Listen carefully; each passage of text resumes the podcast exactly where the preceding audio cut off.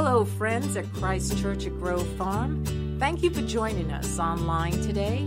This Sunday, we will be honoring our veterans as Pastor John Guest continues in our series on the sacrifice of giving. Have a great day and thanks for listening.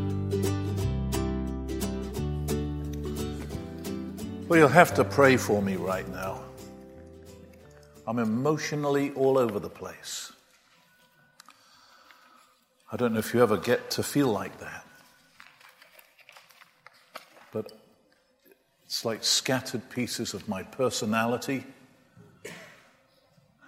It's been quite a week. And uh,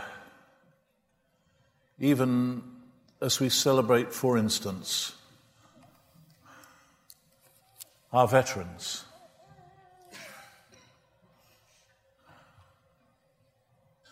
When Walt Reddy was flying.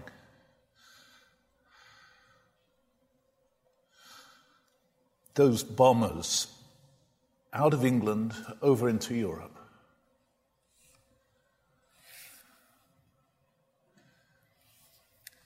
I was a little boy tucked up in bed.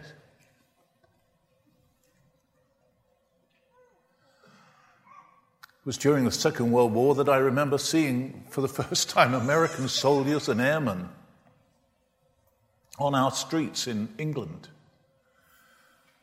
In fact, we were told as little boys if you go up and say to one of these Yanks, that's what we called you all. If you go up to a Yank and say, Have you got any gum, chum?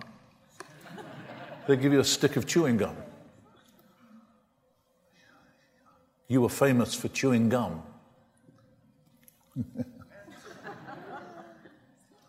I used to see those bombers going over every night. Where I was growing up in Oxford, nearby was a very big Air Force base called Brize Norton. The average survival rate of those bombers was something like six missions. Walt Reddy flew over 20 missions and survived.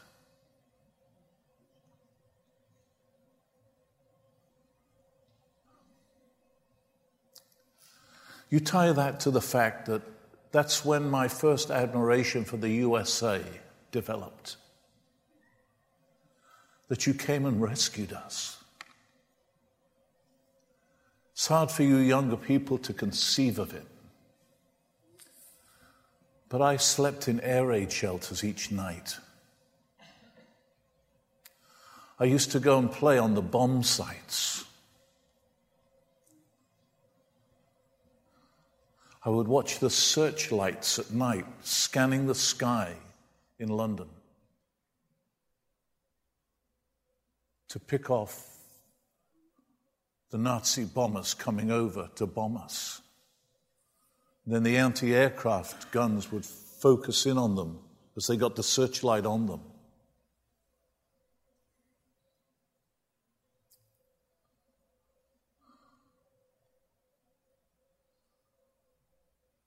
But that's when I first came to admire and be grateful for the USA. And I say thank you again to you all. We would never have survived had you not got involved. And that was an issue. And having become an American, when I came across this, I was so moved by it. I carried amongst my illustrative material and I've got like over a suitcase full of it in my office. But this statement it is the soldier, not the minister, who has given us freedom of religion. It is the soldier, not the reporter, who has given us the freedom of the press. It is the soldier, not the poet, who has given us freedom of speech. It is the soldier, not the campus organizer, who has given us the freedom to protest. It is the soldier, not the lawyer, who has given us the right to a free trial. It is the soldier, not the politician, who has given us the right to vote. It is the soldier who salutes the flag, who serves beneath the flag, and whose coffin is draped by the flag, who allows the protester to burn the flag.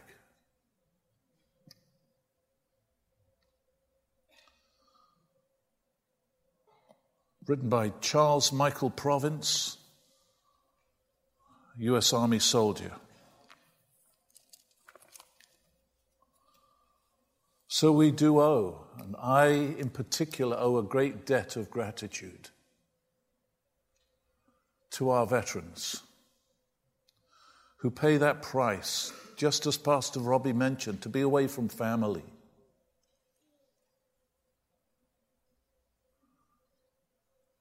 And the Wounded Warriors mission in this country, and the ad that many of you have seen, especially if you go through Pittsburgh Airport that there are many wounds you don't see in these wounded warriors.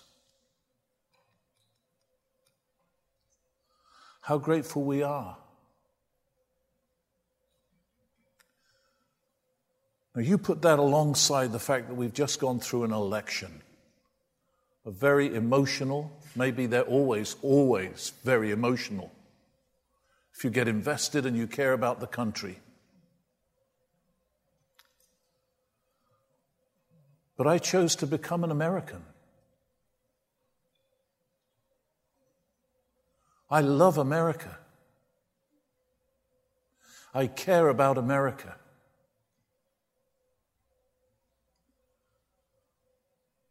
I went to bed uh, Tuesday night, I think it was. Seems like already a month ago and went, I knelt down somewhere around about 11 o'clock, midnight, spent 15 minutes at least beseeching God on behalf of this nation and the election.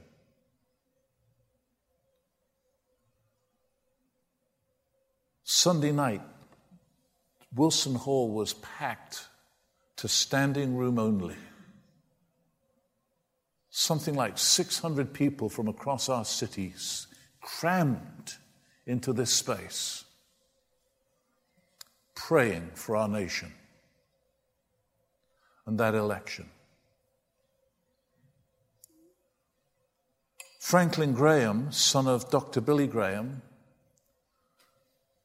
the preacher who, my listening to him as an 18 year old lad in London, Billy Graham, gave my life to Jesus. And then we sang that song about it's all Jesus. Was, is, will be, all about Jesus. My mind flew to that night, listening to Billy Graham when I gave my life to Jesus. I didn't become perfect, but I can tell you this He got my heart. He got a hold of me. Jesus did. My life's been about Jesus. I went looking for a wife who loved Jesus. She was still in middle school. she may have been younger than that. she's seven years younger than I am. So you think of me 18 and you go back from an 18 year old kid to Kathy running around eating pickle sandwiches somewhere out in the Midwest. And God saved her for me and drew, him, drew her to himself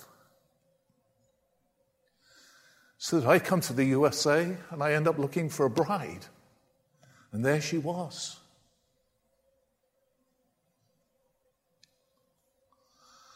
Franklin Graham, the son of the man who preached the sermon that drew me to Christ, pretty much for one year gave up traveling the world doing evangelism to go state by state to the capital of every state, the 50 states, and including Hawaii and Alaska, and gathered people of the state outside the state capital to pray. Many of you went over to Harrisburg just about a month ago when we gathered there to pray at the capital. There's something like about seven or eight thousand people there, crowded into a fairly small space in front of the capital to pray for our state.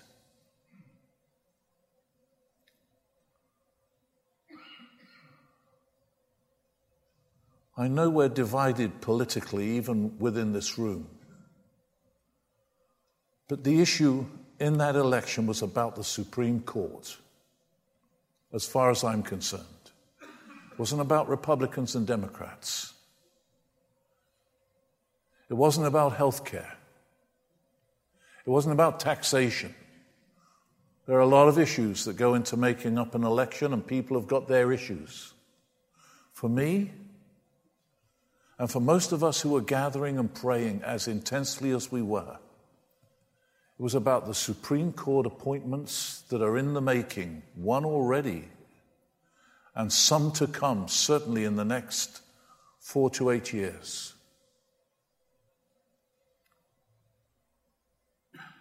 Because the issue is a Supreme Court that will protect our rights, honor the Constitution, and by God's grace, one of these days will remove Roe versus Wade from our books. That's the issue.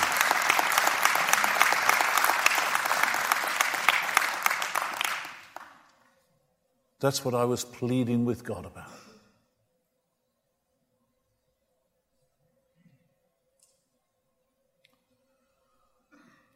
So God pulled off a miracle as far as I'm concerned.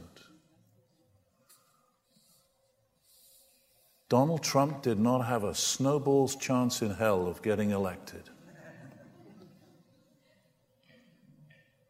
And he did. And God pulled off a miracle of biblical proportions. You are witnessing a biblical, God given victory for our heritage and especially for the unborn, the unprotected, those who have no voice, the innocents in the womb.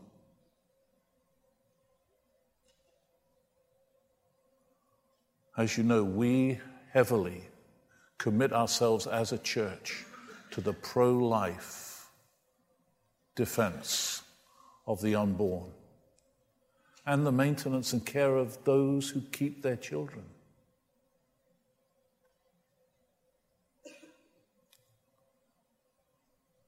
And then we come to worship here. We sing the kind of hymns we have, the songs we've sung, have the kind of look and imaging. When I was up in the sound booth having my microphone put on. I don't know, if you're a visitor, when you walked in here, this would have looked pretty dramatic to you. It will look dramatic to me, and I'm used to it. The inner workings of worship, so you've got stained glass windows with all this mechanistic stuff, cogs and industrial looking images.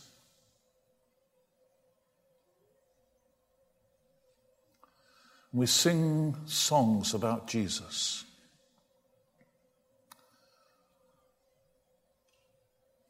And I've been asked to speak to you about sacrificial giving. And that gets down to the heart of the mission.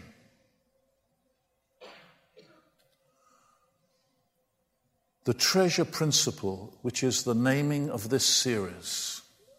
And if you haven't bought the little book, and we're selling it to you at about half whatever it is in the shops, which is the price we got to pay for it. We got a deal. Buy it and read it, separate from the sermons. Buy it and read it. It's phenomenal. But when you speak about sacrificial giving,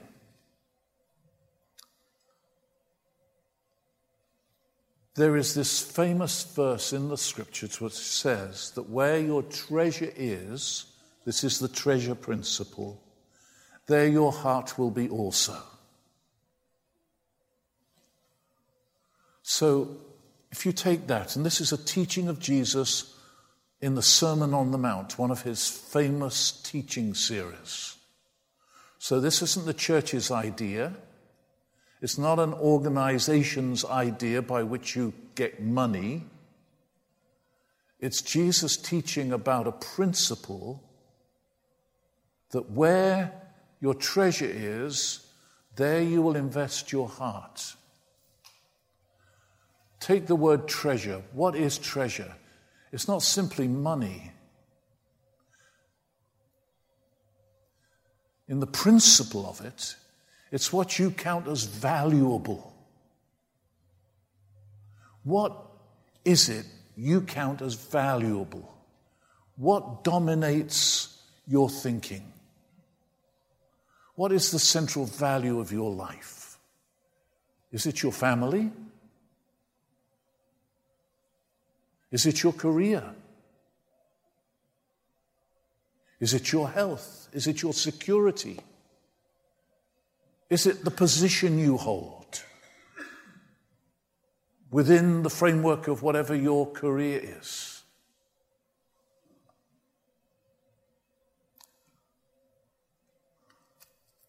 Is it fantasy football? Is it real football? I mean, I got a couple of tickets here for the game this afternoon. Here they are. I'm going to go get dressed in black and gold before I leave this site. but we do bleed black and gold.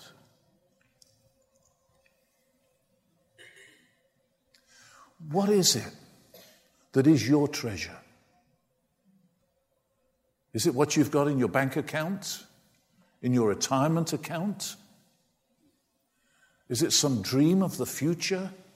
Of what you're going to be? Your sense of destiny? What is your treasure? Can you answer that for yourself? That's something to ponder. What is it you count as more valuable than anything else.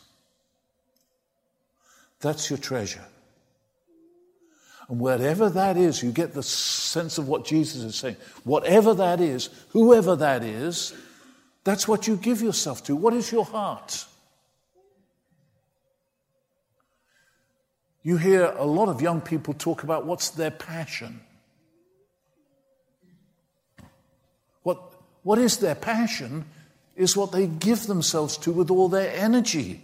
Presumably, when they say that, that's where they're focused with their intellect, their energy, their dreaming, their investing of time, study, negotiations, dreaming of something. I have a daughter who's given at least a year to writing a screenplay which she is now trying to get into the movies, to have made a movie.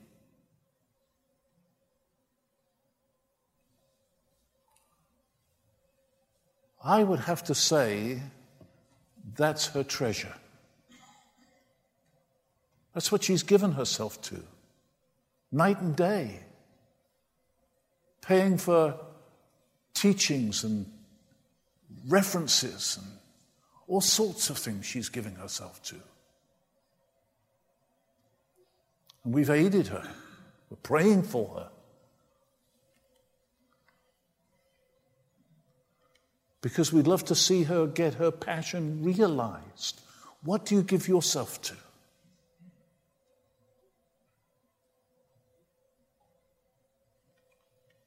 Because that's where your heart is. And when you give yourself to it, you're expressing that. Where your treasure is, there your heart will be also. For me, John Guest, my treasure is Jesus. It is the kingdom of God. It's the family business of our Heavenly Father. That's it.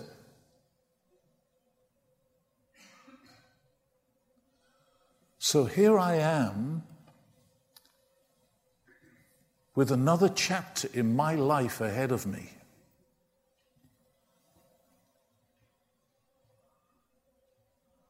People say, Are you retired? I said, I'm retired from leadership at Christ Church. I'm about to commit my half my life right now, which will, I figure, probably be my final chapter. Half of my life, my time, my energy, probably be more, to the urban impact ministry of Pastor Ed Glover. The other half will be Christ Church supporting and encouraging Jared as he continues his walk into the leadership of the church and the years that lie ahead of him as a young man. But I for sure got another chapter. I haven't quit. Because Jesus is my treasure. When people ask me about that, I said, as long as my mind is connected to my mouth, I'm in business. so I walk on the north side with Pastor Ed just this week, and he takes me to a building. They are in crisis. Urban impact is growing exponentially. Allegheny General Hospital is building a parking lot right on the site of ACAC, Allegheny Center Alliance Church, which is where Pastor Ed's ministry grew and became what it is. And they're on site there. And a multi story parking lot is going up because the hospital's in crisis. And they've negotiated a deal with the church to build a multi story parking lot on their site, and that's shifting everything around on their site. And now Pastor Ed, who's never owned any property, has got to go find some. He shows me a building. We walk around the outside of it, which miraculously has just become available for about a million and a quarter dollars. So now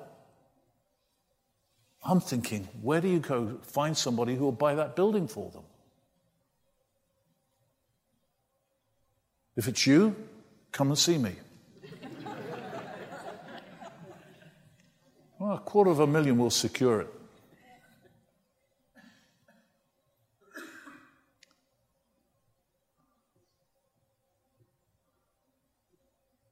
What are you giving your life to?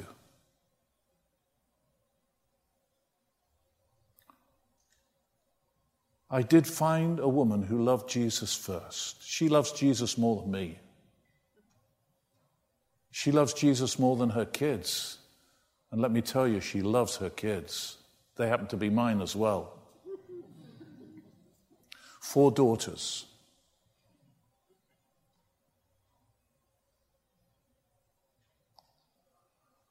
You see, in reality, and I guess when you get to be 80, which is what I am now, you can say, This world is not my home. I'm just a passing through.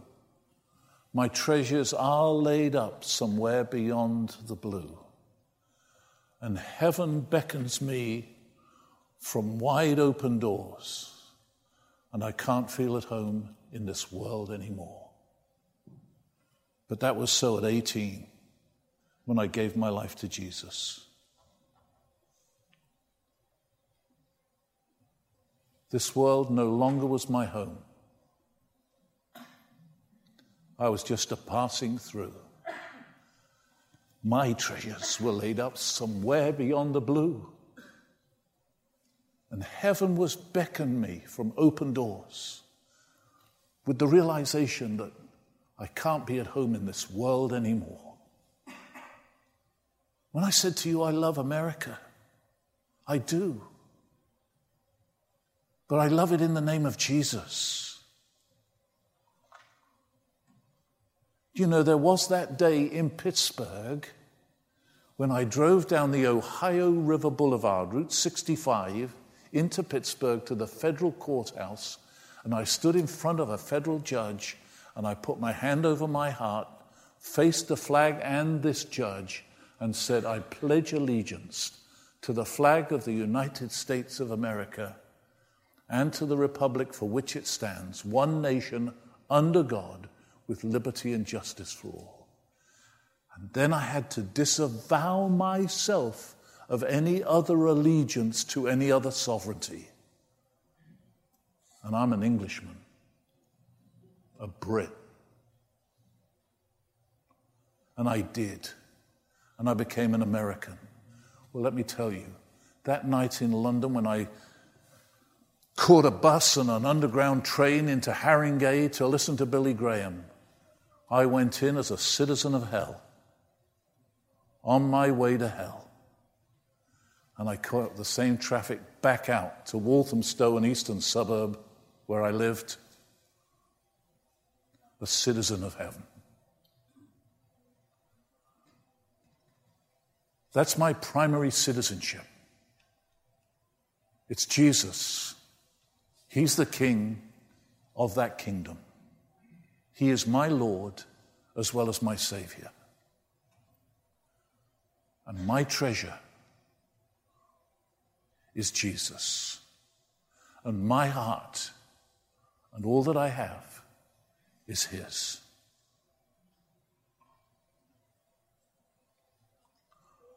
Let me just mention this in closing. One of the heroes in my life died last year. Her name was Elisabeth Elliot.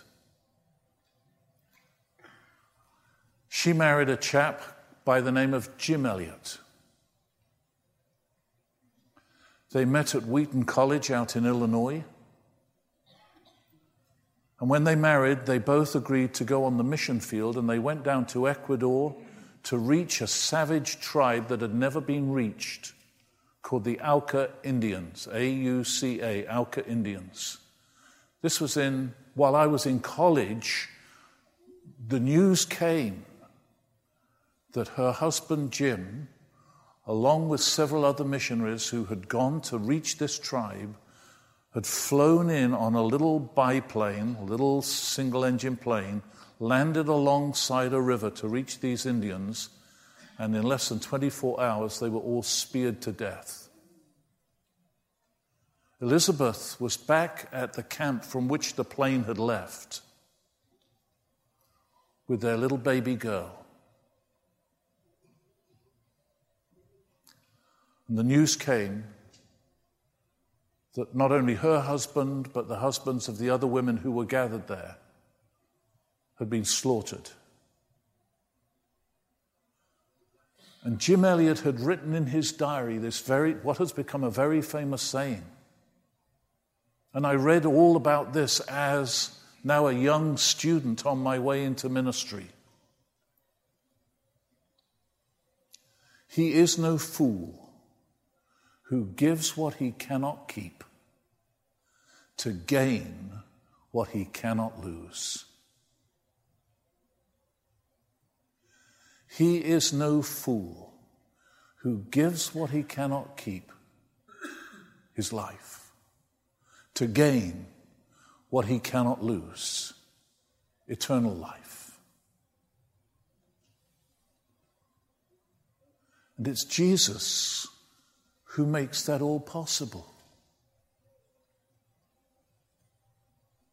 2 Corinthians chapter 9 says of Jesus, He who was rich beyond all measure, all for love's sake became poor.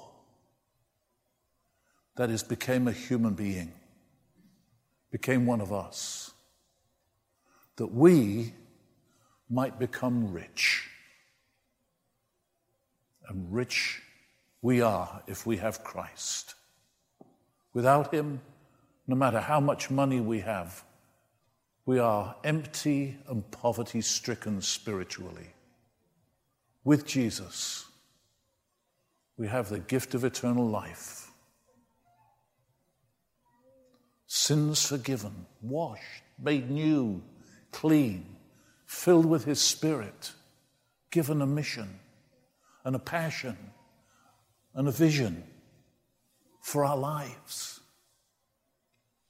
Where your treasure is, there your heart will be. Your ingenuity, your time, your energy, your passion. Jesus. One other very famous missionary said this. Another of my heroes, his name was Charles Studd, better known as CT, Charles Thomas Studd. He said, He is no fool. Let me start again. I started down the wrong track. If Christ be God and died for me, no sacrifice I will ever make for him will be too great. Studd was a multimillionaire. You read his biography and you see a picture of the mansion that he inherited with millions and millions of dollars. And you see the hovel in which he died in Africa. And all his wealth he gave away. All of it. He said to the girl to whom he was engaged, as that wealth was passed on to him, his father having died, and they were on the mission field already. He said to his bride to be, I'm going to give 90% of this wealth away and keep 10% for us. And she said to him, Let's start even. Give it all away. And he did. Because if Christ be God and died for me, no sacrifice that I will ever make will be too great. Let's pray. Lord Jesus, you are here and you love us. Love us passionately, devotedly, focused on a mission you have for our lives, for us.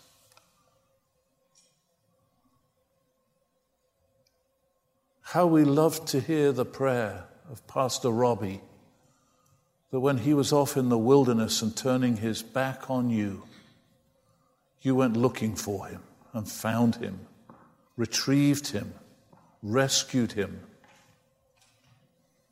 So now he's here with us as a pastor, has the wife that he has and the child that he has.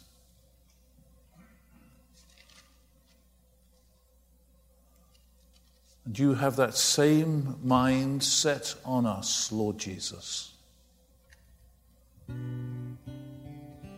Like a laser beam of your intention and your desire for us.